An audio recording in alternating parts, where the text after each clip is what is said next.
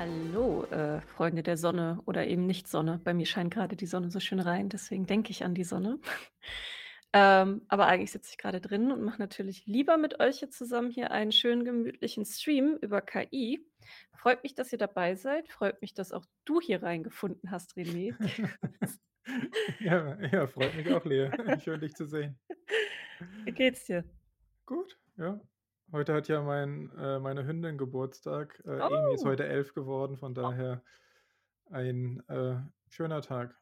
Wir haben Ist auch ein bisschen ein gefeiert und ein bisschen gespielt und sie hat ein paar Geschenke bekommen. Ähm, also, sie kriegt sonst k keine Sachen, aber ich hatte ihr zum 1. Geburtstag einen Elefanten damals geschenkt vor 10 Jahren und ein so 'n kleines Logikspiel irgendwie und 'n Knochen und das habe ich heute nachgestellt irgendwie. Mir war so. Och, wie süß. Ah Ja. 11 Jahre ist auch schon 'n stolzes Alter für 'n Hund. Also, das erreichen auch lange nicht alle. Ist Ich jetzt klopfe auf Holz, ähm, aber, ähm, ja, ihr geht's gut und, äh, sie war sehr happy und wir hatten, äh, im Garten einfach 'n bisschen Spaß. Ja. Unser ältester Familienhund seit Jahren, der ist jetzt erst vor Kurzem gegangen und die hat die 16 erreicht. Also Ja, das ist da können noch viele Jahre kommen, ja. das ist 'n schönes Alter. Auf jeden Fall. So, vor allem auch grade so 'n kleiner Hund, aber er war auch 'n Mischling und ich habe immer irgendwie den Eindruck, dass die Mischlinge auch nicht so schnell irgendwie so Altersgebrechen entwickeln wegen diesen Überzüchtungsproblemen. Hi, Kiki hat übrigens grad geschrieben, dass wir auch 'n Jubiläum haben. Wir haben jetzt grade die 10. Folge. Genau, ja, ist mir auch vorhin aufgefallen, ehrlich gesagt. Äh, wir haben aber nichts geplant. Ne, ist vielleicht Business as usual. wir wir versuchen mal zur 15. Folge oder so. Aber Zur wir haben heute 15. oder 50.? 15., vielleicht so Ah, im okay. Im Fünfer-Schritt oder so. Wenn wir jetzt die 10. verpasst haben, können wir vielleicht 15 nehmen für irgend 'ne besondere Spielerei, falls wir dran denken. Schaffen's ja in der Regel nicht mal, äh, unsere Ankündigung einen Tag vorher zu machen. Aber heute wird's auch 'n bisschen lockerer.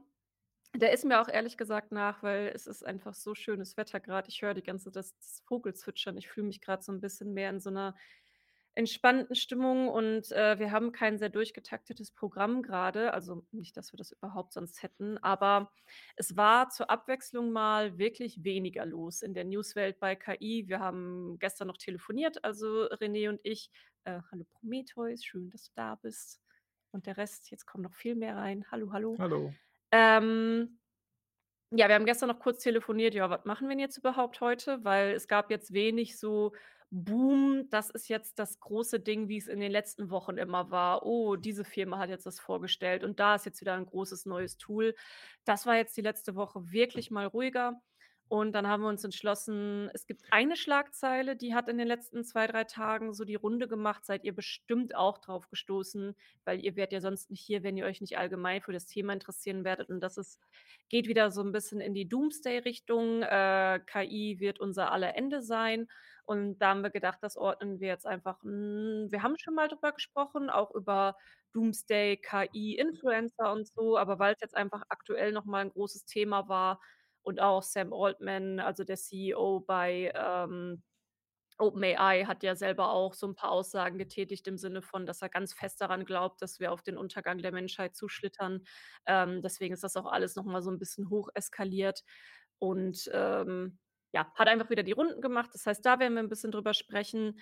Ähm, es gibt auch noch so 'n paar andere kleinere News. Ähm, und dann haben wir gedacht, weil ihr uns auch schon so oft gefragt habt, dass wir heute einfach mal 'n paar praktische Anwendungsbeispiele mit euch machen, weil bisher sind wir nie so richtig dazu gekommen, weil einfach immer so viel los war. Das heißt, äh, René hat auf jeden Fall 'n paar Prompts vorbereitet, ähm, die er euch zeigen möchte. Also, wir werden jetzt noch mal gucken, was ist jetzt eigentlich mit ChatGPT möglich, seit mit den Plugins auch Webbrowsing, ähm, wirklich mal besser funktioniert. Äh, was sind so praktische Anwendungsbeispiele im Alltag, was man vielleicht für die Uni gebrauchen kann, für die Arbeit, auch privat. Ähm Ich muss grad schmunzeln, weil in dem, äh, Chat grad jemand schreibt. „Weltuntergangsanwendungsbeispiele.“ Ähm Äh, äh, ne, tatsächlich Ne. nicht. Das das jetzt nicht. Äh, da habe also, da habe ich auch nicht, äh weil ich ein Mensch bin, der nicht möchte, dass die Welt untergeht, ähm, habe ich jetzt auch nicht so was vorbereitet hier. Würde Ja. ich auch nicht zeigen, wenn ich den Schlüssel gefunden hätte. So. Das ist, äh, sehr lieb von dir. Ja. Ja, finde ich auch sehr großzügig von mir.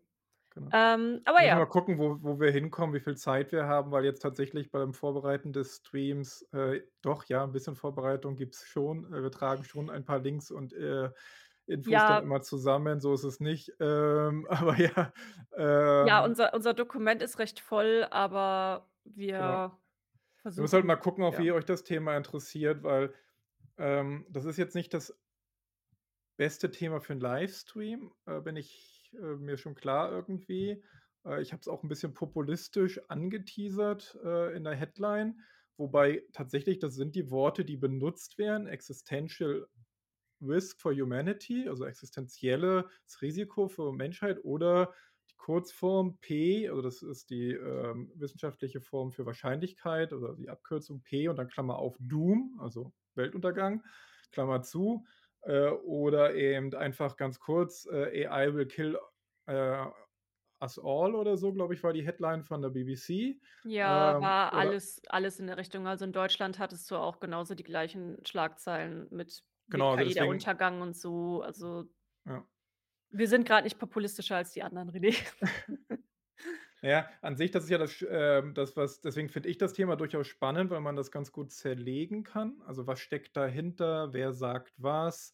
Ähm, und so weiter und so fort. Äh, will da jetzt auch niemanden falsche, äh, Absichten, äh, reininterpretieren, aber 'n paar Sachen kann man schon sicherlich da auch zerlegen und mal 'n bisschen genauer rauf gucken. Was sind denn dort die Sache? Weil zum Beispiel, du hast grad den lieben Sam Altman etwas falsch zitiert. Das ist nämlich genau Ja. das Schwierige. Die meisten sagen jetzt auch mit dem neuen Statement, was wir nachher auch gleich besprechen werden, ähm, dass sie eben ein Risiko sehen, dass was Schlimmes passiert. Ja. Und dieses manche sagen eben, dass es ein Risiko ist, wird aber von anderen interpretiert als: „Das ist ja praktisch unausweichlich.“ Und das ist ja sehr unterschiedlich auch, was das bedeutet, äh, sich auf etwas vorzubereiten, ne? Weiß ich nicht, zum Beispiel, wenn ich äh, äh, an 'ne Eventplanung denke, weiß ich, 'ne Geburtstagsparty, dann gibt es 'ne Wahrscheinlichkeit, dass das Wetter schlecht wird, dann gibt's 'ne Wahrscheinlichkeit, dass der Kuchen runterfällt, dann gibt's 'ne Wahrscheinlichkeit, dass irgendwie so was. Und dafür könnt kann man sich sinnvollerweise vorbereiten, damit das Ganze nicht reinfällt. Das Ja, da heißt hast aber nicht, auch dass es auch Ne, da habe ich mich passiert. da habe ich mich auch Ja. blöd ausgedrückt, weil ich wollte damit halt auch wiedergeben, was jetzt halt in den Schlagzeilen so grade, ähm, rumgeht. Definitiv, weil Ähm genau die Diskussion ist eher so, Ja. da sagt jemand was analytischer und das wird sehr kompakt gemacht, damit's in in 'ne Headline passt und das ist dann halt so 'n bisschen, was dann schnell da Ja. Also, Und kommt. Und deswegen, wie gesagt deswegen fand ich das Thema jetzt reif dafür, dass wir mal drüber reden, Das war auch das war übrigens auch, falls du dich erinnerst war das, als das 1. Mal diese Schlagzeilen so rumgingen vor 'n paar Monaten im Sinne von, äh: „Ist die KI unser Weltuntergang?“ Weswegen wir auch schon mal drüber gesprochen hatten im Stream vor 'n paar Monaten. Äh, da war das genau der gleiche Faktor. Also, da gab's halt auch 'n paar Leute, unter anderem eben auch Sam Altman, die auch gesagt haben: „Ja, es gibt diese Wahrscheinlichkeit.“ Dann gibt's ja 'n paar, ähm, Doom-KI-Influencer, die reiten ja quasi nur auf der Welle und das auch schon Mhm. seit Wochen und Monaten. Die reden quasi über nichts anderes. Reden wir aber wahrscheinlich gleich auch noch mal 'n bisschen, äh, genauer drüber. Äh, und das Gleiche ist jetzt im Prinzip noch mal passiert. Ja. Ähm, und das war, was ich jetzt auch damit ausdrücken wollte, dass das halt diese Schlagzeilen sind, die jetzt auch, äh, äh, durchgehen. Also, äh, ja also, bitte nicht falsch verstehen, das das ist jetzt nicht das originale Zitat, was ich jetzt grade Mhm. wiedergegeben habe von ihm, sondern das, was jetzt, äh, einfach durch die ganzen Artikel durchge gejagt wird. Und deswegen finde ich's auch gut, dass wir uns noch mal entschlossen haben, über das Thema ausführlicher zu sprechen, weil ganz so ist es nämlich dann auch wieder nicht.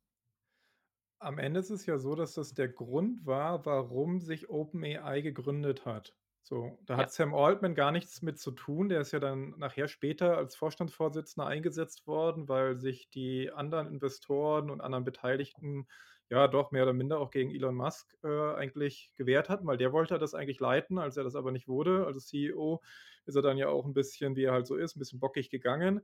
Ähm, und der Sam Altman ist ja selbst auch kein KI-Forscher, äh, sondern der ist halt eigentlich Venture Capitalist, also gibt Geld für Firmen, äh, im Technologiebereich, äh, und so weiter und so fort. Und OpenAI ist mal gegründet worden, deswegen auch als offene Institution damals noch, also als Non-Profit Organization, weil sie 'n recht einfachen Satz formuliert haben. Der ist nämlich: irgendwann wird jemand eine Superintelligenz, also künstliche Superintelligenz schaffen, diese sogenannte AGI, also AGI, Artificial General Intelligence, manchmal wird's auch HSI genannt, äh, ne, doch, äh, Human-like Superintelligence und so weiter. Jedenfalls, OpenAI hat gesagt, das wird passieren und es ist besser, wenn es kontrolliert und offen passiert, weil dann können wir es risikoärmer und sicherer machen, weil wenn das einfach so irgendwo, vielleicht auch im stillen Kämmerlein passiert, dann wird es sehr wahrscheinlich zu sehr negativen Auswirkungen kommen für die Welt und für die Menschheit.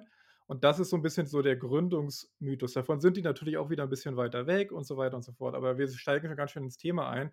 Vielleicht nur so als Ausblick, was wir noch als Thema haben. Es gibt halt die Diskussion, das war eher so 'ne kleine Randnotiz, die ich aber auch die ist viel wichtiger, als, äh, im öffentlichen Diskurs grad besprochen wird. Das ist nämlich die Aussage von tatsächlich jetzt Sam Altman, als er in London war auf seiner Weltreise. Das hatten wir ja letzte Woche auch kurz besprochen. Er war auch hier in München, hat dann doch Mhm. Olaf Scholz äh, getroffen. Ich weiß gar nicht, ob er hier war oder äh, oder ob sie nur online gesprochen hatten. Jedenfalls Bilder gab's davon nicht. Lange Rede, kurzer Sinn. Jedenfalls, er reist durch die Welt und in London sagte er angesprochen da drauf, was er vom AI Act der EU, also der Europäischen Union hält, dass ähm, verkürze das 'n bisschen, wir können nachher direkt in den Artikel gucken, wo das Zitat drin ist, Mhm. dass unter Umständen, äh, OpenAI, ChatGPT, äh, in der EU nicht mehr aktiv sein könnte, falls bestimmte Regularien so durchgesetzt werden. Warum das so ist und warum das, äh, auch nicht so ganz überraschend ehrlich gesagt ist, das ist eben genau die Geschichte dahinter die auch nicht gelöst werden kann. Also, da sagt eigentlich er was sehr Banales, was dann auch viele: „Oh Gott, aber es ist so. OpenAI kann bestimmte Dinge nicht erfüllen“ „und die wird die EU aber brauchen wollen“, so. Ja. Ist eigentlich auch gut so, dass sie das will, aber das ist genau dieser Knackpunkt, wo dann Big Tech, also große Tech-Konzerne, äh, mit Regulierungen gegeneinander stoßen. Genau. An sonstige Themen, einige wurden im Chat auch schon genannt. Wir haben 'n bisschen Nvidia dabei. Die haben, ähm, auf der Computex natürlich 2 Stunden auf ihrer Keynote einiges, ähm, angekündigt im Grafikkartenbereich, im, Supercomputerbereich, also zum Beispiel 'ne super krasse ich weiß gar nicht, ob man das noch Grafikkarte nennt, das ist eher 'ne, ja, äh, Architektur, äh, wenn ich das richtig verstanden habe, die halt, äh was war's? Ich will nichts Falsches sagen, irgendwie über 1 Terabyte RAM hat jetzt. Also, die größten Ja. RAM-Cluster haben bisher irgendwas in dem Gigabyte-Bereich, also mehrere 100 Gigabyte. Äh, ziemlich krasses Zeug. Im Gaming-Bereich haben sie was gezeigt, so 'n paar Demos und überhaupt, also AI war genau wie bei Google und Microsoft in den Wochen davor bei Nvidia natürlich großes Thema. Ähm Ja, das, was da bei mir natürlich auch stark aufgeschlagen ist und was ich mir genauer angeguckt hatte mit dem Hintergrund, äh, dass ich eine Gaming-Webseite leite, Mhm. ist auch das, äh, Thema hm, da gab's 'n schönes Video, das können wir auch noch mal dann Ja. einspielen, ähm, wo dann einfach NPC-Konversationen ich glaube, die meisten bei uns kommen aus'm aus'm Kosmos, aber NPCs sind einfach die Figuren, die im Spiel rumlaufen und, äh, nicht durch uns halt gesteuert sind, sondern irgendwie in irgend 'ner Form vorprogrammiert. Deswegen kennen Gamer und Gamerinnen diesen Begriff KI auch schon von lange her, weil schon immer davon gesprochen wurde, wie smart denn jetzt die KI ist, wenn man zum Beispiel 'n Shooter spielt, ob jem jetzt 'ne Figur halt 'n NPC realistisch ausweicht oder sich halt in irgend 'ner Form realistisch benimmt. Ähm, und da Spoiler Alert, die war meistens nicht so schlau. Ich spiele Und es äh, 'n Strategiespiel und Ja. bin erstaunt, das ist jetzt erst vor einem Monat oder so rausgekommen, wie schlecht die Gegner-KI ist oder Ja. der Gegnern. So, das kann Und echt paar Upgrades gebrauchen. Ähm, und, äh, ja, genau, aber da genau, äh, gibt's 'ne coole Demo, die wollen wir zeigen, bisschen drüber sprechen. Und genau, da da da geht es dann um auch um das Beschreiben, genauso die d diese dummen KI intelligenter zu machen und das Ganze dann auch, äh, realistischer sich anfühlen zu lassen. Und da haben sie's halt vor allem auf Dialoge fokussiert. Und es gab ja jetzt auch schon mehr Firmen, die angekündigt hatten, ähm, dass sie auch grade im Bereich Dialoge mit KI gerade rumexperimentieren. Ähm, ja, das war halt aus der Nvidia Keynote für mich besonders spannend. Ja. Und. Ansonsten gibt's noch viele kleinere Sachen. Wie gesagt, wir müssen mal 'n bisschen gucken. Ähm, Lea hat ja schon gesagt, wird 'n kleines Potpourri aus verschiedenen Sachen. Ähm, womit wollen wir einsteigen, Lea? Mit den harten Doomsday natürlich. Erst Dooms mal erst das mal die harten Themen. Du weißt doch. Pyrami Pyramidenschema. Wir müssen halt schnell zu dem kommen, was wir in der Headline versprochen haben, sonst springen die Leute ab, René. Das ist einfach so. Du bist halt die Chefredakteurin und ich bin nur die KI, die hier ausführt, also Ähm, und das war gar nicht so ironisch gemeint, wie es grad klang. Sorry, ich bin manchmal äh, ne, genau.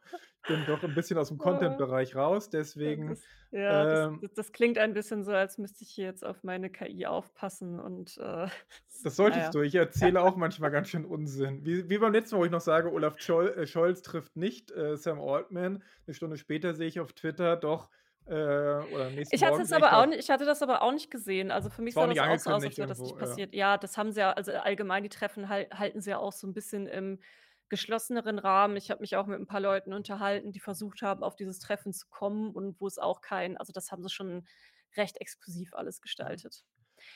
Bevor wir aber anfangen wir haben ja 'n paar Leute hier im Chat. Mich würde mal interessieren, wie ihr diese Doomsday-Thematik seht. Also, habt ihr Angst davor, dass KI uns auslöscht? Glaubt ihr, dass das passieren wird? Äh, seht ihr das entspannt? Seid ihr also, wie wie steht ihr allgemein zu dem Thema? Was sind eure Gedanken dazu? Äh, während wir jetzt 'n bisschen darüber erzählen, was passiert ist, möchte ich das mal ganz gerne im Chat sammeln und dann können wir mal 'n paar Themen dann davon aufgreifen, äh, was halt so im Chat da ist.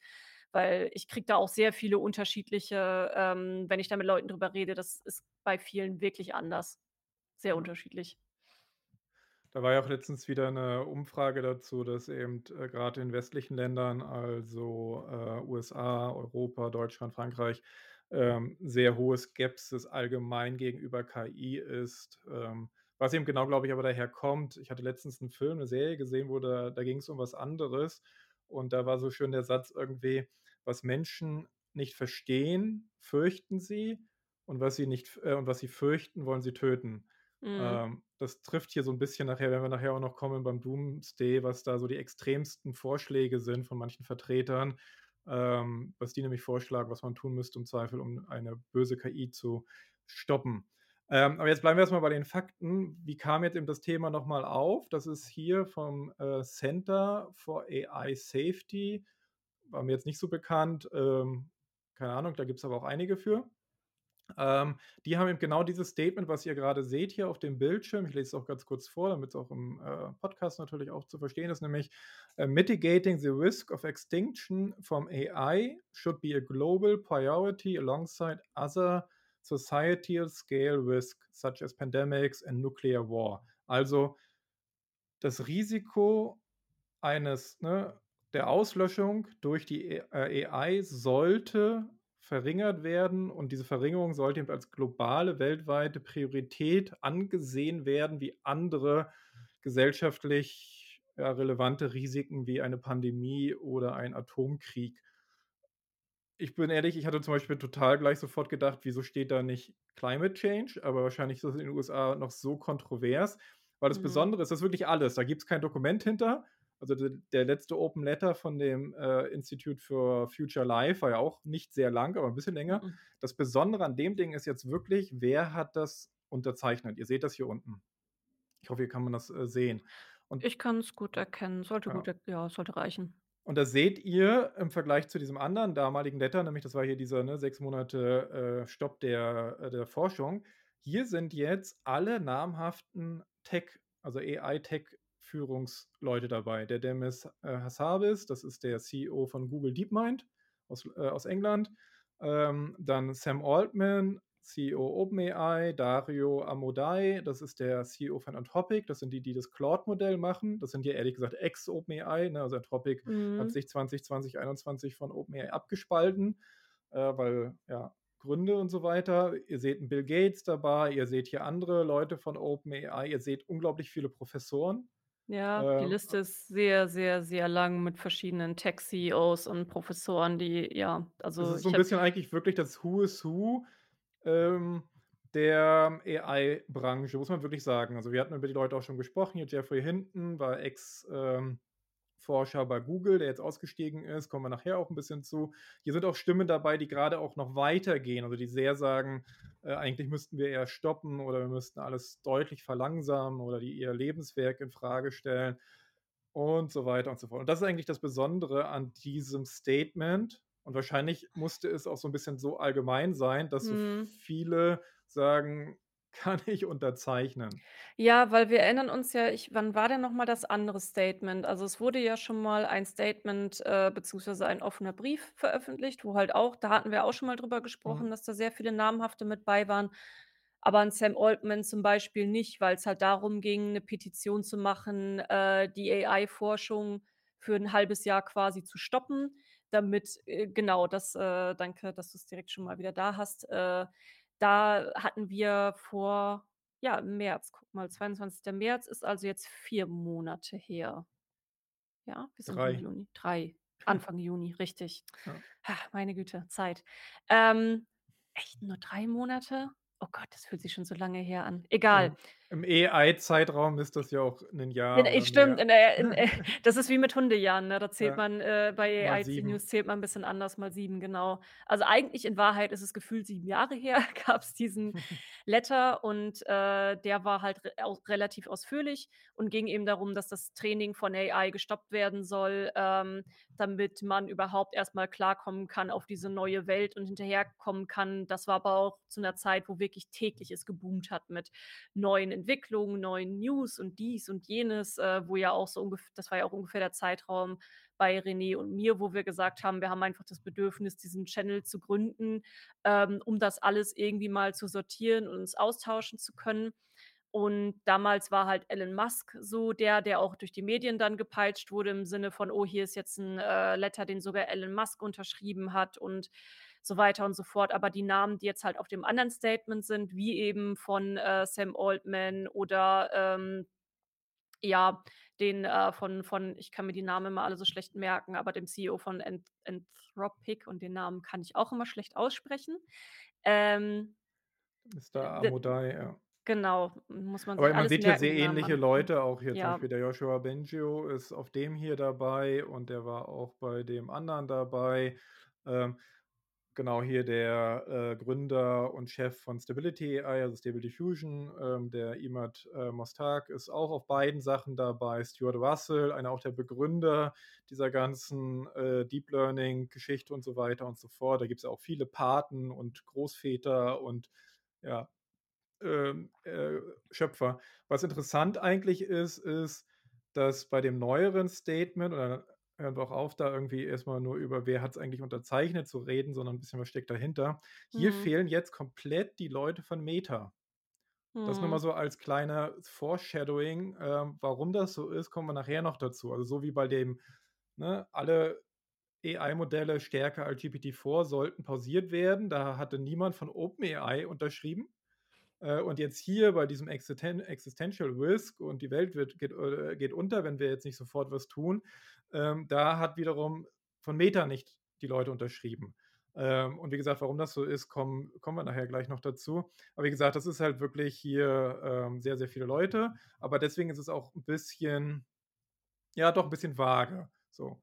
Und das kommen wir jetzt mal 'n bisschen zu den Reaktionen, die dazu waren, beziehungsweise erst mal die ersten Headlines. Deswegen, ne, warum haben wir jetzt auch unsere Headline gewählt? Zum Beispiel die New York Times, da ähm, „AI poses risk of extinction, industry Ja. leaders warn“, also, Die ne? haben auf jeden Fall noch 'ne etwas bravere Headline Ja. gehabt, ähm, im Gegensatz zu anderen, die ich da vorbeifliegen gesehen habe. ja, Risiko der Auslöschung oder des Untergangs, ne, ist schon auch so Ja, und das muss man sich eben mal auf der Zunge zergehen lassen, dass das eine der braveren Headlines war, die ich Ja. gesehen habe. So, ähm, und du hattest mir die ja hier weitergeleitet. Das ist eben auch so äh, geht in die gleiche Richtung, äh, wahrscheinlich Ja. schreiben auch 'n bisschen abgeschrieben, das ist 'n bisschen die Ja klar, Zusammenfassung. das ist das ist äh, irgendwann doppelt sich das halt auch alles. So, und, ähm, in Deutschland habe ich gar nicht so viele also, ich vielleicht habe ich's falsch gegoogelt oder ich wusst weiß nicht, welche Begrifflichkeit im Deutschen benutzt wurde. Ich habe jetzt zum Beispiel der äh, den diesen diesen Kommentar gefunden. Spiegel, die hatten auch alle. Echt, okay. Warte mal, Weil ich ich ich hatte jetzt mal eben raus nebenher. weil ich jetzt unter Auslöschung Menschheit, KI oder Auslöschung KI habe ich eben nicht so viel gefunden, aber zum Beispiel SWR hat dazu auch, ähm, 'n Kommentar aus der, äh, Wissenschaftsredaktion. Ich kann das leider nicht alles vorspielen, weil dann wieder kriegen wir Content-ID-Probleme auf YouTube und so weiter und so fort. Ähm, und da wird auch 'n bisschen das dem Thema durchgegangen. Wer steckt dahinter? Was steckt dahinter? Also, welche Namen sind das, die da drauf sind? Warum ist das 'n bisschen, ähm, äh, auch be besonders, das, was wir auch grad gesagt hatten, also, ne, jetzt Leute von OpenAI dabei. ähm, und so weiter und so fort. Und es gibt aber auch genau, ja gut, T3N, das hatte ich auch gesehen, aber, Äh, ähm warte hier, SWR habe ich grade auch noch. Das hatte ich grad gezeigt, glaube ich. Vom SWR mit Ja. Experten warnen vor Auslöschung der Ja, Menschheit? genau. Okay. So. Ja. Aber ja, die The To Tonalität und Richtung ist relativ ähnlich. Ähm, eine Kritik, genau, die hier auch aufgegriffen wird, ist, dass ähm, das, steht auch im, äh, New York Times drin, also warum sollte das halt kurz gefasst werden? Weil, ja, ähm man eben da gemeinsam auch das unterschreiben wollte erst mal. Das enthält aber deswegen auch keine Lösungsansätze. So, sondern es ist eher so ein darauf wird jetzt auch überall sich geäußert, es soll die Kritik oder überhaupt das Risiko zu benennen, soll jetzt legitimiert werden, weil angeblich ich halte das für Unsinn, weil das wird schon lange gesagt, dass KI natürlich auch Risiken beinhaltet, aber angeblich sei das immer belach äh, verlacht worden. Aber keine Ahnung, also das klingt so 'n bisschen so, ähm, äh, sehr akademisch oder so, weil, wie gesagt, es gibt sehr viele, äh, Studien, Papers, äh, auch immer Umfragen dazu, wie hoch ist hier das Risiko und so weiter und so fort. Und eigentlich haben da immer schon wieder Leute drüber geredet, dass natürlich, ähm, KIs, äh, im schlimmsten Fall auch existenzielle Risiken bergen können. So. Ja, ich habe es dir Und das ist grade noch jetzt mal geschickt. Äh, also Spiegel hatte KI-Elite warnt vor Ende der Menschheit, äh, Vergleich mit Pandemien und Nuklearkrieg. Ja, da ja, danke.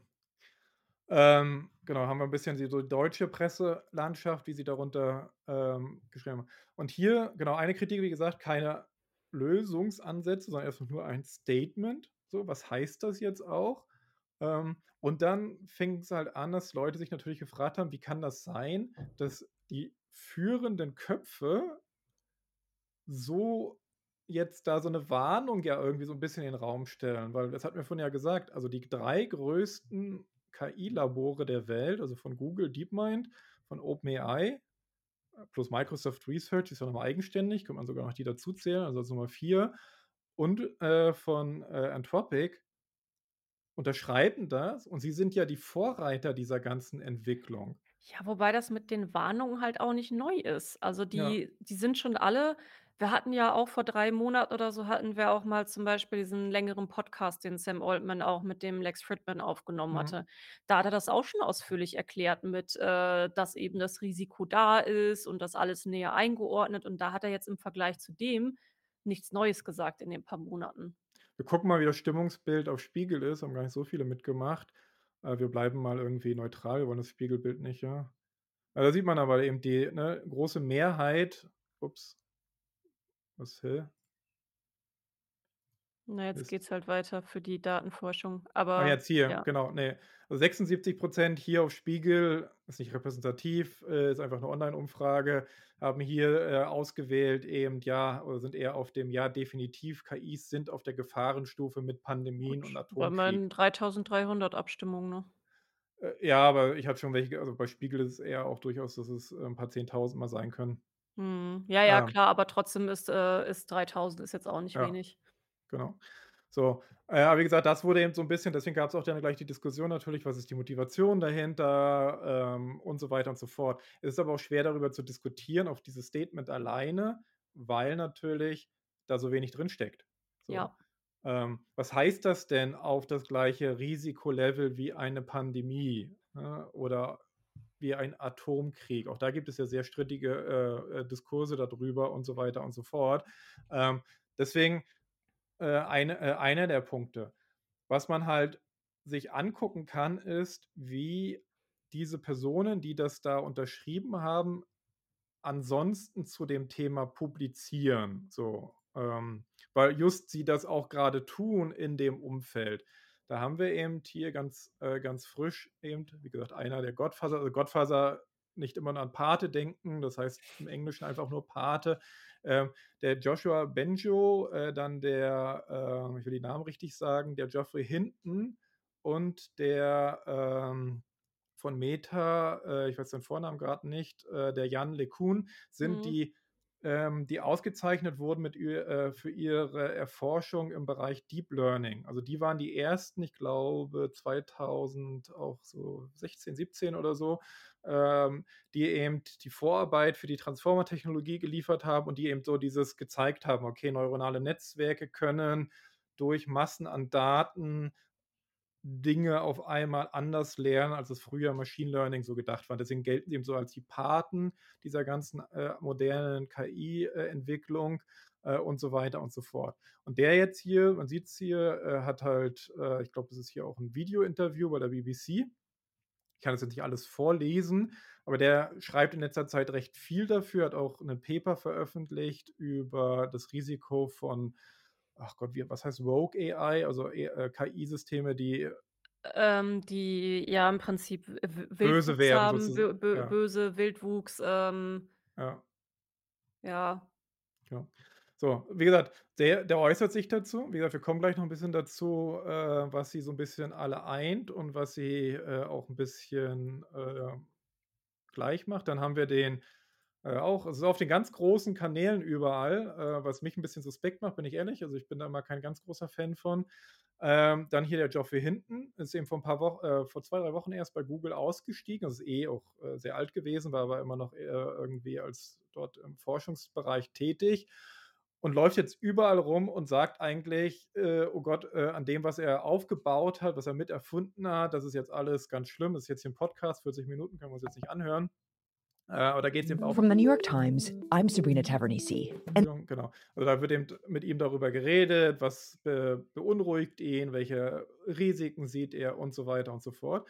Und dann haben wir noch einen großen Kommunikator, das ist der Max Tegmark. Ich weiß nicht, ob man das richtig Tegmar Tag ja, Tegmark ausspricht. Der ist nämlich just von diesem Institute for, äh, Future Life, also die diesen Open Letter für den, äh, ne, Future of Life Institute gemacht haben. Und der ist auch grad die ganze Zeit nur auf Tour und macht, äh, Podcasts, äh, und, äh, Artikel und, äh, wie gesagt, hier, das ist Channel 4 aus der äh, aus Großbritannien und redet eben über den Untergang der Welt so 'n bisschen. Ähm, und was mich da so ganz leicht dran stört, will ich in dem Video hier mal ganz kurz zeigen, ähm, von ihm. Ich werde den Ton gleich regulieren.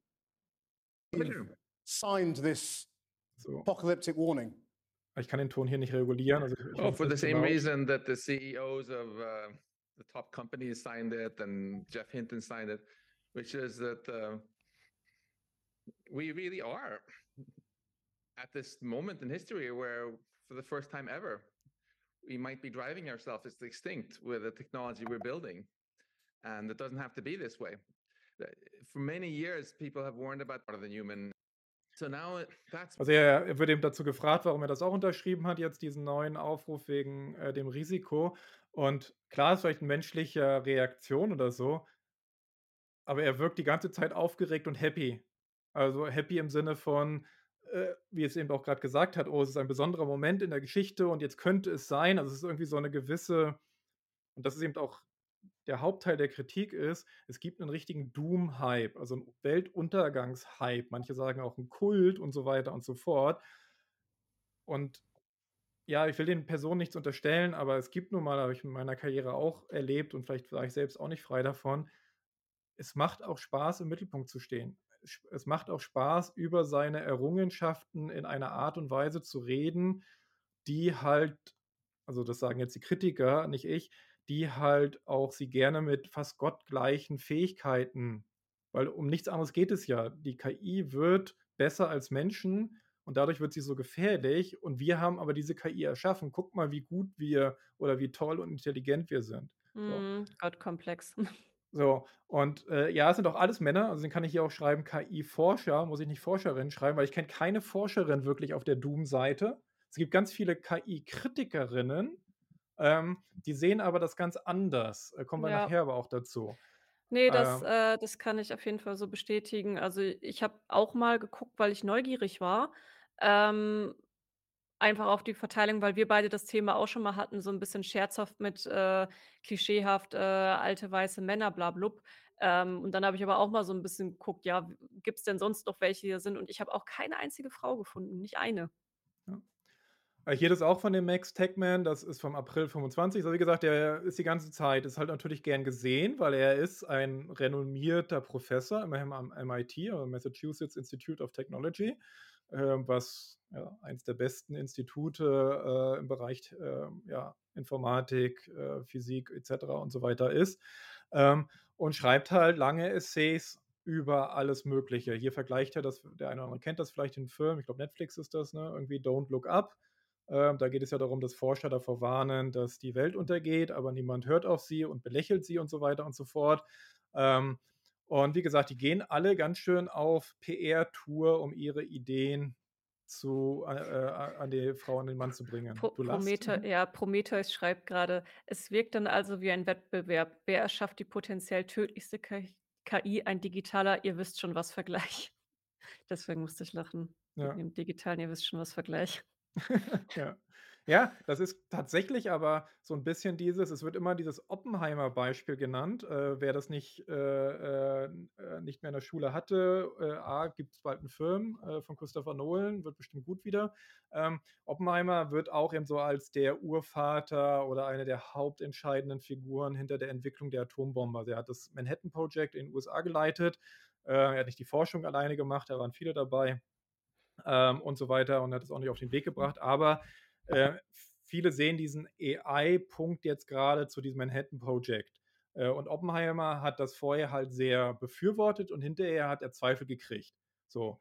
Und das kann auch 'ne Motivation sein, dass der eine oder andere Forscher einfach so 'n bisschen auch auf der sicheren Seite der Geschichte sein will und sagen soll: „Ja, guck mal, wir müssen auch auf Risiken achten und“ um die Leute auch wachzurütteln, ne? Wir nennen das immer Zuspitzen im Journalismus. Äh, in der Forschung wird das dann halt auch vielleicht 'n bisschen zugespitzt, werden vielleicht Risiken auch sehr betont, so. Und das ist halt irgendwie eben dann auch wieder so, dieser Oppenheimer-Komplex. Ihr baut das, ihr baut auch weiter da dran und gleichzeitig soll man aber auf euch hören, dass ihr einschätzt oder dass ihr irgendwie, ne, über die katastrophalen Risiken redet, finde ich schwierig, keine Ahnung. Ja, Quatsche und schon wieder zu viel, sorry, ich wollte dir auch Redezeit geben. Ne, ne, ist ja ist ja alles gut und richtig und wichtig, was du sagst. Ähm, ich möchte nur einmal ergänzen, dass wir wir beide haben arbeiten ja auch lang genug in dem Bereich, um auch zu wissen, was halt Aufmerksamkeit anzieht. Also, ähm, das ist ja es gibt ja auch diesen, ähm, Negativity Bias nennt der sich auch beim Publizieren, dass wir Menschen negative Schlagzeilen halt schneller wahrnehmen. Das erklären auch Psychologen und, äh, Forscherinnen, Forscher erklären das damit, ähm, dass wir Menschen halt 'n natürlichen Fluchtinstinkt haben und natürlich auch eine gewisse innere Gefahrenglocke. Und deswegen nehmen wir einfach Wörter wie, äh, Krieg, äh, Tod, Krebs und so was wenn das irgendwo in 'ner Schlagzeile steht, dann nehmen wir das schneller auf als irgendwie Wörter wie Baby, Glück, Lachen, weil dann einfach unsere unsere innere Biologie, unsere Uhr sagt dann halt einfach: „Oh Moment, ich habe hier irgendwas von Bombe gelesen, ich habe hier was von Untergang gelesen.“ Und deswegen stürzen wir uns sofort auf solche Nachrichten. Weswegen sich auch diese sogenannten negativen Schlagzeilen halt viel schneller verbreiten, ähm, auch klickstark sind. Also, das kann ich auch aus Erfahrung sagen, ähm, nicht immer unbedingt. Also, da muss man auch 'n bisschen aufpassen. Auch positive Nachrichten können sich sehr gut verbreiten, sehr gut klicken, äh, grade wenn sie auch auf also, werden auch gerne auf Social Media geteilt, aber trotzdem gibt's halt in erster Instanz diesen Negativity Bias. Und, ähm, deswegen ist es natürlich auch für Leute, die zum Beispiel Talkshows oder Podcasts organisieren in irgend 'ner Form, ne? René und ich haben's in unserem Stream ja auch gemacht. Dann ist es natürlich sehr sexy, sehr attraktiv, die Leute reinzuholen, die dir halt erst mal vom Untergang der Menschheit irgendwie was erzählen, weil's einfach interessant und spannend ist, ne? Wenn halt irgendjemand kommt so: „Ja, ich ordne dir das jetzt einmal neutral ein und vielleicht ist das auch alles gar nicht so krass, wie's jetzt grade dargestellt wird“, dann ist das erst mal keine so spannende Headline wie: „Ich habe hier jemanden, der erzählt uns, warum morgen die Welt untergeht.“ Na, jetzt ich neige immer zur Übertreibung, wenn ich etwas, äh, sehr plakativ darstellen möchte, damit man's, äh, versteht. Deswegen nehmt mich jetzt nicht zu 100 % beim Wort, aber das steckt da halt auch 'n Stückchen weit mit hinter, dass es auch eine Wahrheit des Publizierens ist: Ja, negative Schlagzeilen klicken sich erst mal gut. Ich habe hier grad 'n Artikel, den hatte ich jetzt auch bei der Recherche im Vorfeld gesehen, ist zum vom Oktober letzten Jahres. Also, das war noch bevor ChatGPT veröffentlicht wurde. Wir erinnern uns, ChatGPT kam am 30. November. Damit begann dann so 'n bisschen der, äh, AI-Hype. Ähm, und das ist hier 'ne Oxford-Studie, die ist ganz spannend oder was da drin ist, da werden wird noch mal 'n bisschen oder der Artikel ist auch ganz gut, ist von der Frankfu Frankfurter Rundschau. Ähm, ist übrigens auch 'n klassischer, äh, Trick von, äh, Journalisten, wenn sie selbst nicht zu krass wirken wollen, packen sie 'n Ausf äh, Fragezeichen hinter 'ne Überschrift, nämlich „Bringt KI das Ende der Menschheit?“ Fragezeichen. Ja, Äh also, wenn irgendwo steht, äh, Fragezeichen, ist in der Regel die Antwort „Nein“. Ja, genau. Ähm, und, äh, was da drin steht, gehen wir gleich noch 'n bisschen drauf ein, aber ich will nur kurz zeigen, eben die Diskussion darum ist relativ alt, so. Ähm, wir wollen jetzt aber noch, äh, den Meister des AI-Dooms leider müssen wir ihn zeigen. Also, zuletzt habe ich ihn, äh, eher ungern gezeigt, aber er gehört Verständlich. in die Diskussion rein. Ähm, das ist, äh er eben auch sehr aktiv, auch auf Podcasts unterwegs, Artikel sch geschrieben, äh, TED-Talk gehalten. Ich glaube, das ist immer noch nicht veröffentlicht worden. Und das ist der Elijah Yudkowsky. So, der liefert sich auch jeden Tag 'n Battle auf Twitter mit jedem, äh, und allen, also, grade auch mit Wissenschaftlern, die ihm auch 'n bisschen widersprechen. Er selbst ist kein AI-Forscher, er kommt aus der Entscheidungstheorie, ich hoffe, ich sage nix Falsches, ähm, beschäftigt sich aber tatsächlich mit AI-Safety schon sehr lange, was aber auch dafür spricht, dass das nicht jetzt irgendwas, oh, Neues ist, sondern diese Diskussionen um AI-Safe äh, gibt es schon länger. Und der hatte das ist 'n Artikel vom März, Ende März 2023, hier wieder Time Magazine. Time Magazine hat immer sehr krasse Überschriften. Das Mhm. war nach diesem eben diesem Pause Letter, also, diesem, äh, ja, Brief, äh, der die Pausierung der KI-Forschung gefordert hatte. Das ist nicht genug. Äh, wir müssen alles, ja, runterfahren und diese äh, Illustration, die die Times hier hat, symbolisiert auch 'n bisschen, was er im extremsten Fall vorschlägt, nämlich Zentren, also, Rechenzentren oder Zentren, wo ganz große GPU-Cluster sind, könnten oder müssten im schlimmsten Fall bombardiert werden. So. Mhm. Also, wenn ein Staat oder ein Bad Actor heißt das im Englischen, also, ein Bösewicht, keine Ahnung, fällt mir kein gutes deutsches Wort dafür ein, äh, irgendwo eine KI entwickelt, die zu gefährlich werden könnte, müsste im Zweifel mit Waffeneinsatz dagegen reagiert werden. Keine Ahnung, äh, kann jeder sich selbst seine Meinung drüber bilden, äh, und so weiter. Und, äh, was das Besondere an, äh, dem, äh, Elijah Yudkowsky ist, er sieht keine Chance der Mitigierung, also, der Abschwächung des Risikos. Für ihn ist es unabwendbar, also, AGI gleich Untergang. Also, wenn wir eine starke das ist auch sein angepinnter, äh, Tweet, äh, auf Twitter.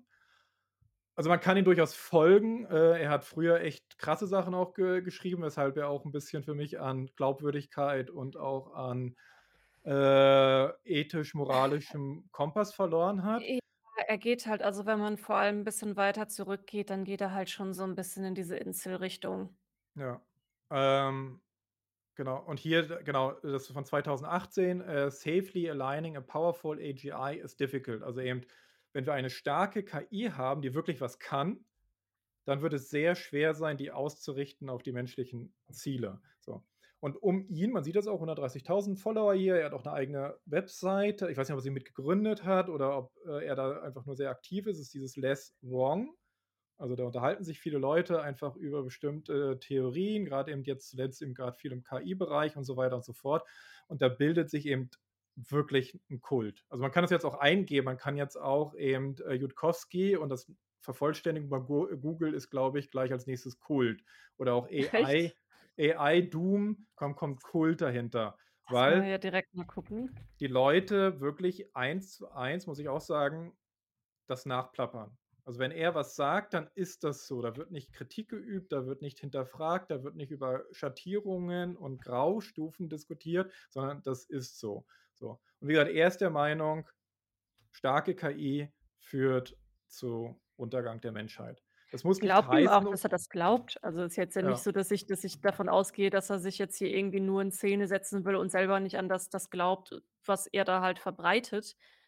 Und man muss ja auch sagen, es gibt ja auch eine reelle Chance, sagen mehrere Forscher, ähm, weil wir jetzt ja die ganze Zeit auch sagen: „Oh, da muss man halt vor aufpassen und, ähm, kann man alles entkräftigen?“ Aber ich bin nicht tief genug in dem Thema drin, um das wirklich komplett ausklammern zu können und zu sagen: „Ne, auf gar keinen Fall, ich bin keine KI-Forscherin oder so. Ich, äh, bereite nur mit René zusammen hier über KI Themen redaktionell auf und zeige 'n bisschen was, was man wie wie ich es halt auch im Alltag anwende, so das das ist meine Expertise. Ich habe mich eingelesen bei dem Thema, aber erforsche das nicht.“ Und wenn halt viele, viele, viele renommierte Leute sagen: „Ja, es gibt auf jeden Fall eine Chance dafür“ und es Leute kritisch sehen, dann glaube ich das halt auch erst mal so, ne?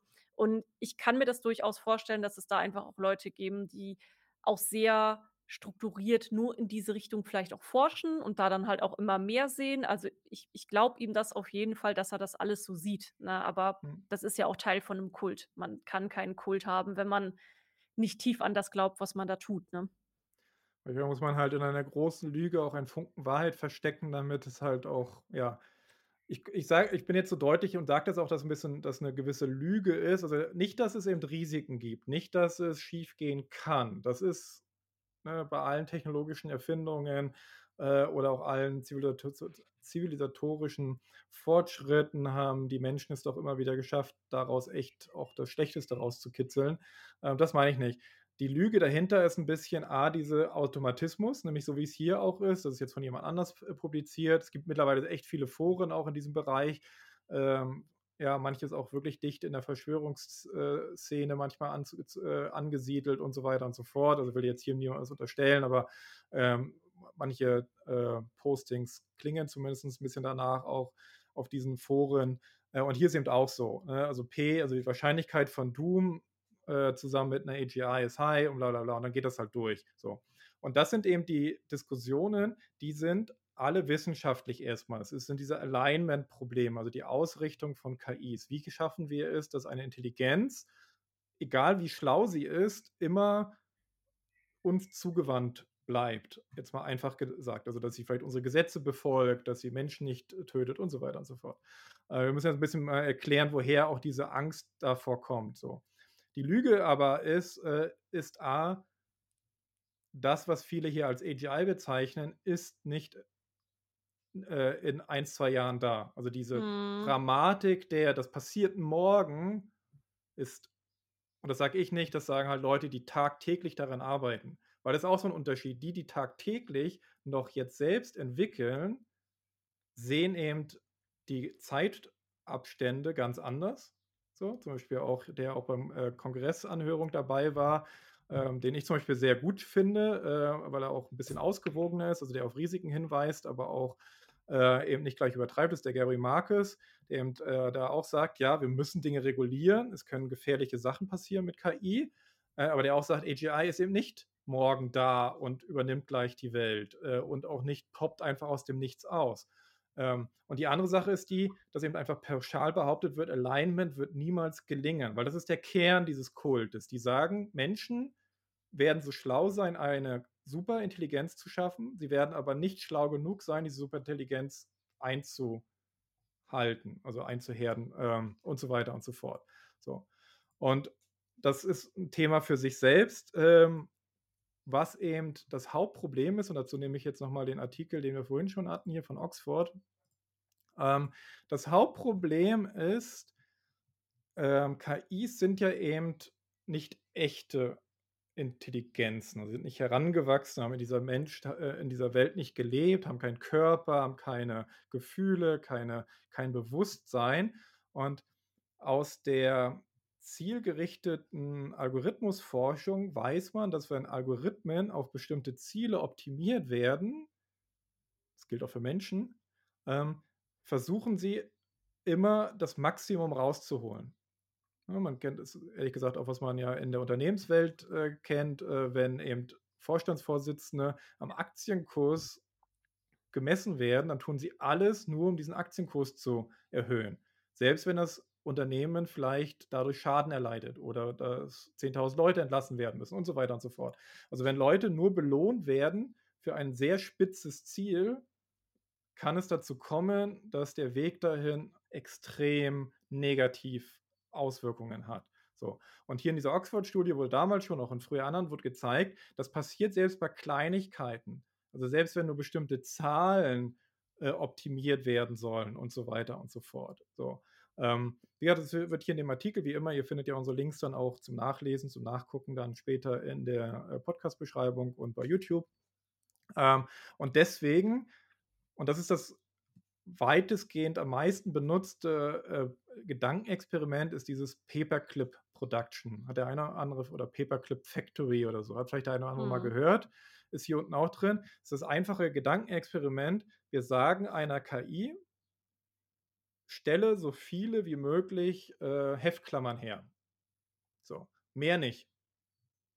Ähm, und dann da, legt die KI los und erstmal produziert sie äh, einfach nur Heftklammern und irgendwie fängt sie dann an nachzudenken, ich könnte ja mehr Heftklammern produzieren, wenn ich das mache, wenn ich das mache, wenn ich das mache. Und wenn man das bis zum Ende denkt, ist es nämlich, naja, wenn ich Atome umwandle, könnte ich daraus wieder Paperclips machen.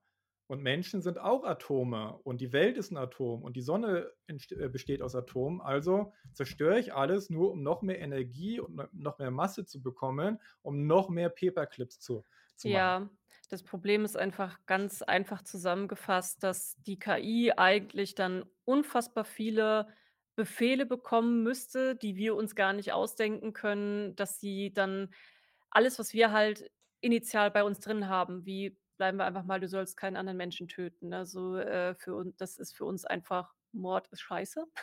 Mhm. Und, ähm, 'ne KI weiß das halt nicht. Die hat ja nicht die Werte wie ihr das wie wir. Das heißt, äh, wir hatten das war, glaube ich, sogar in unserem allerersten Stream, René, da hatte ich sogar das Beispiel gebracht mit, äh, wenn ich dich jetzt, äh, äh, schicke, mir einen einen Kaffee mitzubringen, also dich halt natürlich freundlich bitte, dich nicht schicke, sondern dich freundlich bitte, mir einen Kaffee mitzubringen, äh, aus'm Starbucks oder was weiß ich was.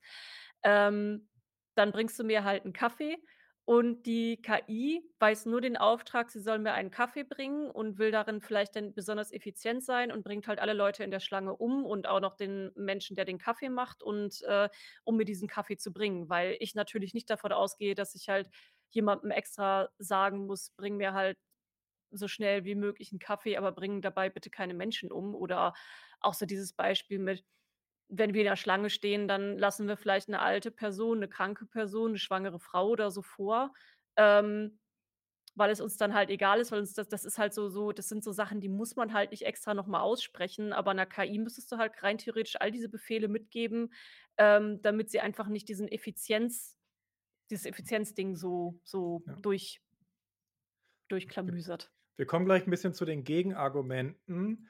Ähm, so, das ist jetzt die AI-Doom-Fraktion mal kurz ein bisschen vorgestellt. Wie gesagt, einige hatten jetzt eben auch dieses da ähm, äh, vorgestellt. So, dann gibt es die AI-Kritiker.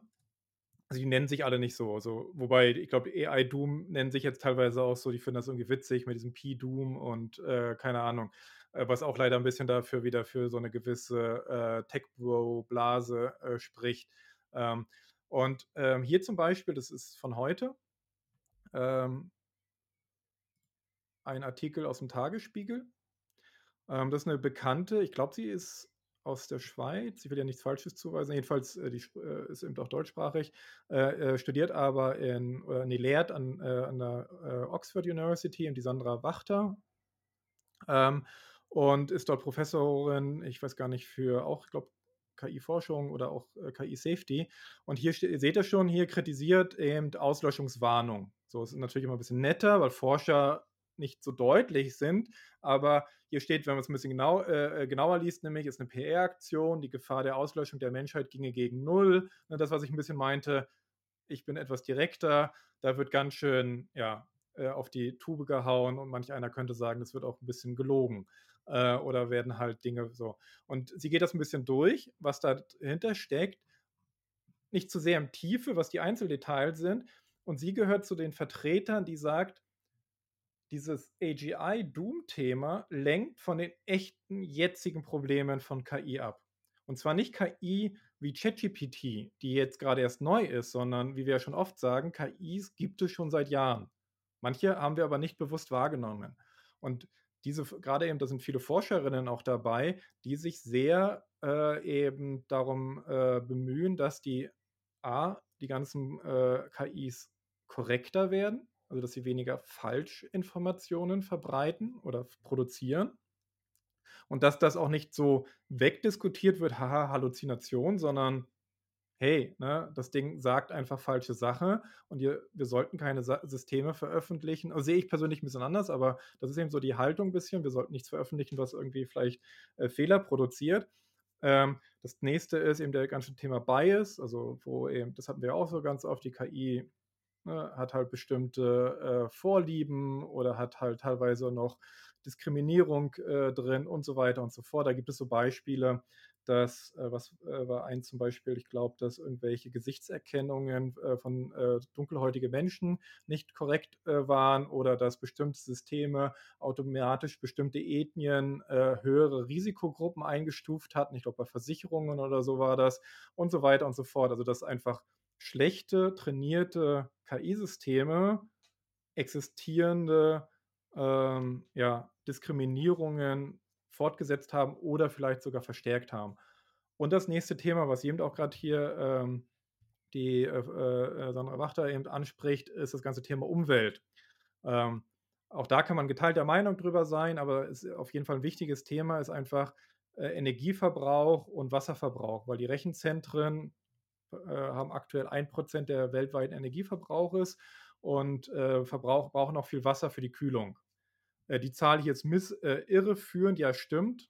So viel Liter Wasser werden gebraucht, um ein mittelgroßes Rennichenzentrum zu kühlen, aber nicht das ganze Wasser verschwindet auf einmal. Es wird aufbereitet, mhm. es gibt auch Verdunstung dabei, aber da wird dran gearbeitet.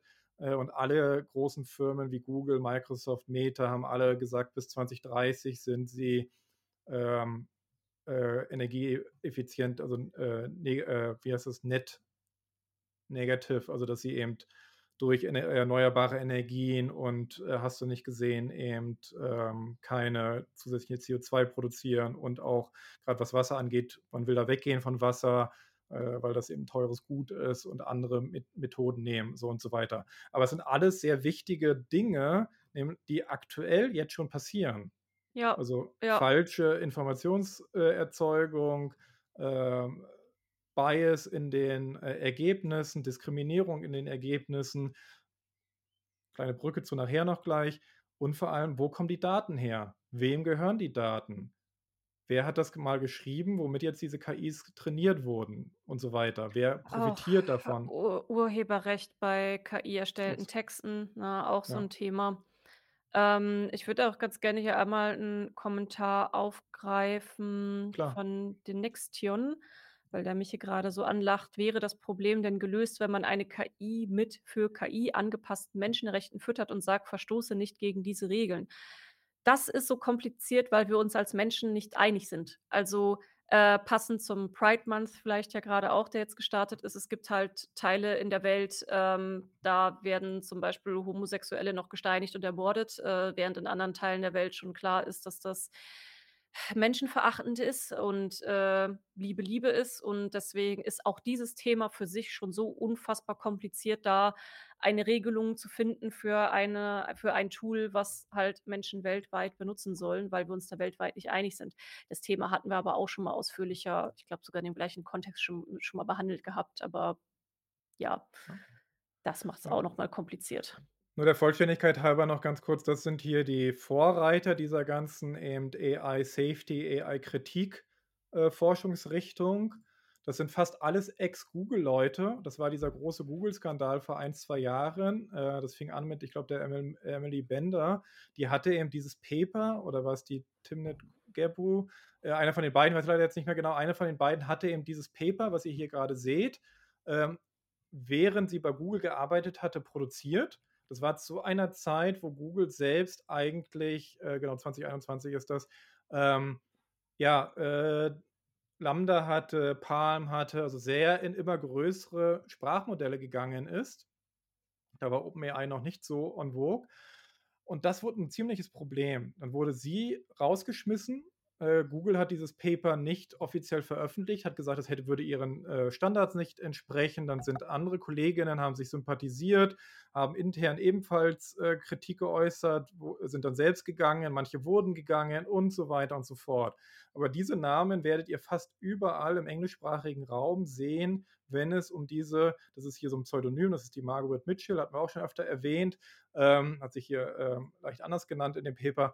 Aber das sind die, die eigentlich immer auch auf diese gleichen Themen hinweisen, dass es eben jetzt Probleme gibt und dieses ganze AI-Weltuntergang äh, ja, lenkt von diesen jetzigen Problemen ab und es sollte alle Kraft darauf gesetzt werden, die jetzigen Probleme zu lösen, weil alles andere ist noch ziemlich weit weg und ziemlich äh, wie nennt sich das, theoretisch. Na ja. So, und jetzt kommen wir 'n bisschen zu anderen Stimmen, die es da draußen auch gibt. Eben die prominenteste 'n bisschen Gegenspieler hat sich so etabliert zwischen dem äh, Leja, äh, äh, Yudkowsky.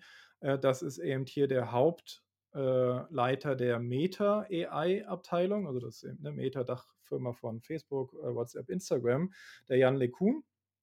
Ich glaube, gebürtiger Franzose, jedenfalls, ähm, habe ich mal 'n Vortrag gehört, da hört es sich so 'n bisschen an. Äh, also 'n bisschen, äh, europäische Sichtweise, vielleicht auch nicht ganz so, äh, äh, aufgeregt wie manche, äh, Amerikaner. Jedenfalls finde ich ihn sehr pragmatisch. Ähm, er ist auch der, äh, eben führende Professor an der NYU und er ist eben auch einer dieser Godfathers, was die, äh, ja, Erforschung von Deep Learning, äh, für moderne KI angeht und so weiter und so fort. Und er liefert sich grad auch auf Twittel äh, Twitter, äh, ständig und gerne ein Battle, wo es darum geht, wo er eben so 'n bisschen versucht zu erklären: A, AGI ist sehr weit weg. B, ähm, wenn wir auf dem Weg zur AGI sind, werden wir nach und nach Probleme lösen, was dieses Alignment angeht und so weiter und so fort. Ähm, so, seine Hauptargumentation ist: Alles, was die Menschheit erfunden hat, musste erst mal erfunden werden und dann konnte sich Gedanken gemacht werden, es sicher zu machen. Also Autos, äh, er nimmt immer das Beispiel mit, äh, hier Anschnallgurten oder Flugzeugturbinen und es er findet das sehr unsinnig. Deswegen hat er auch dieses Paper nicht unterschrieben, was wir am Anfang der Sendung hatten. Er sagt halt, jetzt über existenzielle Risiken von KI zu reden, ohne zu wissen, wie diese KI mal aussehen soll, die dieses Risiko beinhaltet. Das ist so wie über eben Jetturbinen zu reden, ohne zu wissen, wie, äh, ein Düsenjet aussieht. So. Ja, das ist, denke ich, auch mal 'ne ganz gute Überleitung zu dem anderen Thema mit, ähm, Regulierung in Europa, äh, weil das Problem ist natürlich auch, wenn man direkt dann schon die dieses das alles so aufbauscht, kann das natürlich auch sehr viel ausbremsen. Und, ähm, das passt ja ganz gut zu dem zu dem, was Sam Altman halt gesagt hat, weil es ist es ist 'n unglaublich großes, komplexes Thema auch mit diesem äh, mit dem Doomsday-Ding und wir könnten da bestimmt auch noch 'ne Stunde weiter drüber reden, aber ich würde es ganz gerne hier an dieser Stelle vielleicht mal abschließen und dann rübergehen zu Regulierung in Europa. Was meinst du, René? Du lenkst mich. Ich würde gerne eine Frage noch beantworten. Ja, sorry, ist 'n bisschen ich wollte Ne, mach. Ja, Mach. ja, Ich fand nur, es war grade eine schön eine Ne. so schöne Überleitung, die Die hätten wir die nutzen behalten können, wir auch, die machen wir auch gleich weiter. Ähm, ich ich spare mir jetzt mal so 'n bisschen die Gegen äh, Stimmen, die halt sagen: „Bisschen nüchterner sein, bisschen bla bla bla“ und so weiter und so fort. Das ist ja Ähm unsere Stimme, die wir immer vertreten. So. Also, von daher Und vorhin gab es ja die Frage dieses Alignment-Problems mit dem Paperclip-Ding. So, ähm, und das ist 'n bisschen aus den News vorgezogen. Wir hatten ja schon mal vor, äh, Kurzem eine Studie von OpenAI, nämlich die äh, wo sie ge gezeigt hatten, dass sie die Neuronen, einem neuronalen Netz, äh, wirklich interpretieren können, also dass es nicht mehr so 'ne Blackbox ist, so. Und sie haben jetzt die Tage das nächste Paper rausgebracht, was auf einmal zeigt, wir können eine KI optimieren auf die einzelnen Schritte und nicht auf das Endergebnis. Wie gesagt, nachher in den News nachher noch 'n bisschen mehr. Und dann hat jemand, der eigentlich eher 'n Kritiker ist, also der sagt, AI-Doom ist durchaus äh, er hat dann dieses Paper genommen und hat darauf das Paperclip-Problematik angewendet. Und da zeigt sich auf einmal, wenn jetzt die einzelnen Schritte bewertet werden, ist es viel weniger wahrscheinlich, dass die KI jetzt eben den Kuchen kaufen will, weil wir vorher schon wissen, wie wird die KI den Weg zum Kuchen sich denken. Und dann können wir optimieren, ne, hier ist es jetzt auf, ne, Materialakquise. Und das ist einfach aus GPT-4 so. Und das ist zum Beispiel auch meine Argumentation. Ich habe was 'n ähnliches Beispiel gehapt. Ich hatte eben GPT-4 auch gebeten, äh, wie würdest du bla bla bla irgendwie eine Superintelligenz, äh, dazu bringen, die Welt zu zerstören? Und man sieht schon, wie er vorgeht, wo man überall sagen könnte: „Hier könnte ich Fail-Safes, also Sicherheitsmaßnahmen einbauen.“ Lange Rede, kurzer Sinn. Die aktuelle Forschung zeigt wieder, nicht nur bei OpenAI, auch bei zum Beispiel Anthropic, die haben was Ähnliches letzte Woche veröffentlicht. Wir können diese Modelle besser verstehen, wir können sie besser ausrichten. Und nach dem System hier, hier ging's um Mathe, ähm, gelingt es uns auch dann, das war ja die Frage vorhin, auch besser Gesetze und bestimmte Normen und wenn's erst mal nur ist, Menschen töten böse, ne? Vielleicht können wir uns wenigstens auf 10 Grundgesetze einigen oder so, ähm, dass das halt doch geht und dann auch funktioniert. Ich ich befürchte, dass sogar diese 10 Grundgesetze schon eine Schwierigkeit werden würden. Definitiv, aber vielleicht sage ja, wenn's vielleicht wären's 10. Mhm. Ähm, so und so weiter und so fort.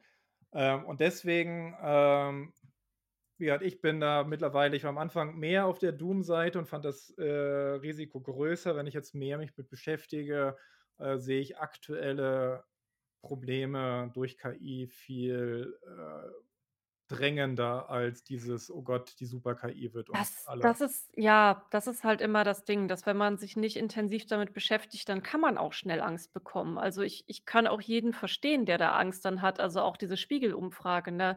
Wenn man das dann alles so liest und: „Oh mein Gott, die führenden Experten, die warnen und dies und jenes“, und dann siehst du so viele Schlagzeilen dazu. Ja, kann ich verstehen, wenn dann Leute Angst bekommen. Aber dafür gibt's ja auch unseren unseren Podcast Stream Podcast hier, äh, um das alles 'n bisschen genauer einzuordnen. Weil ich finde auch die anderen Sachen viel wichtiger, ne? Also, ich denke auch an einfach Sachen wie falsche Informationen verbreiten durch KI, Cybermobbing. Solche Ja. Sachen sind grade dringlicher zu klären.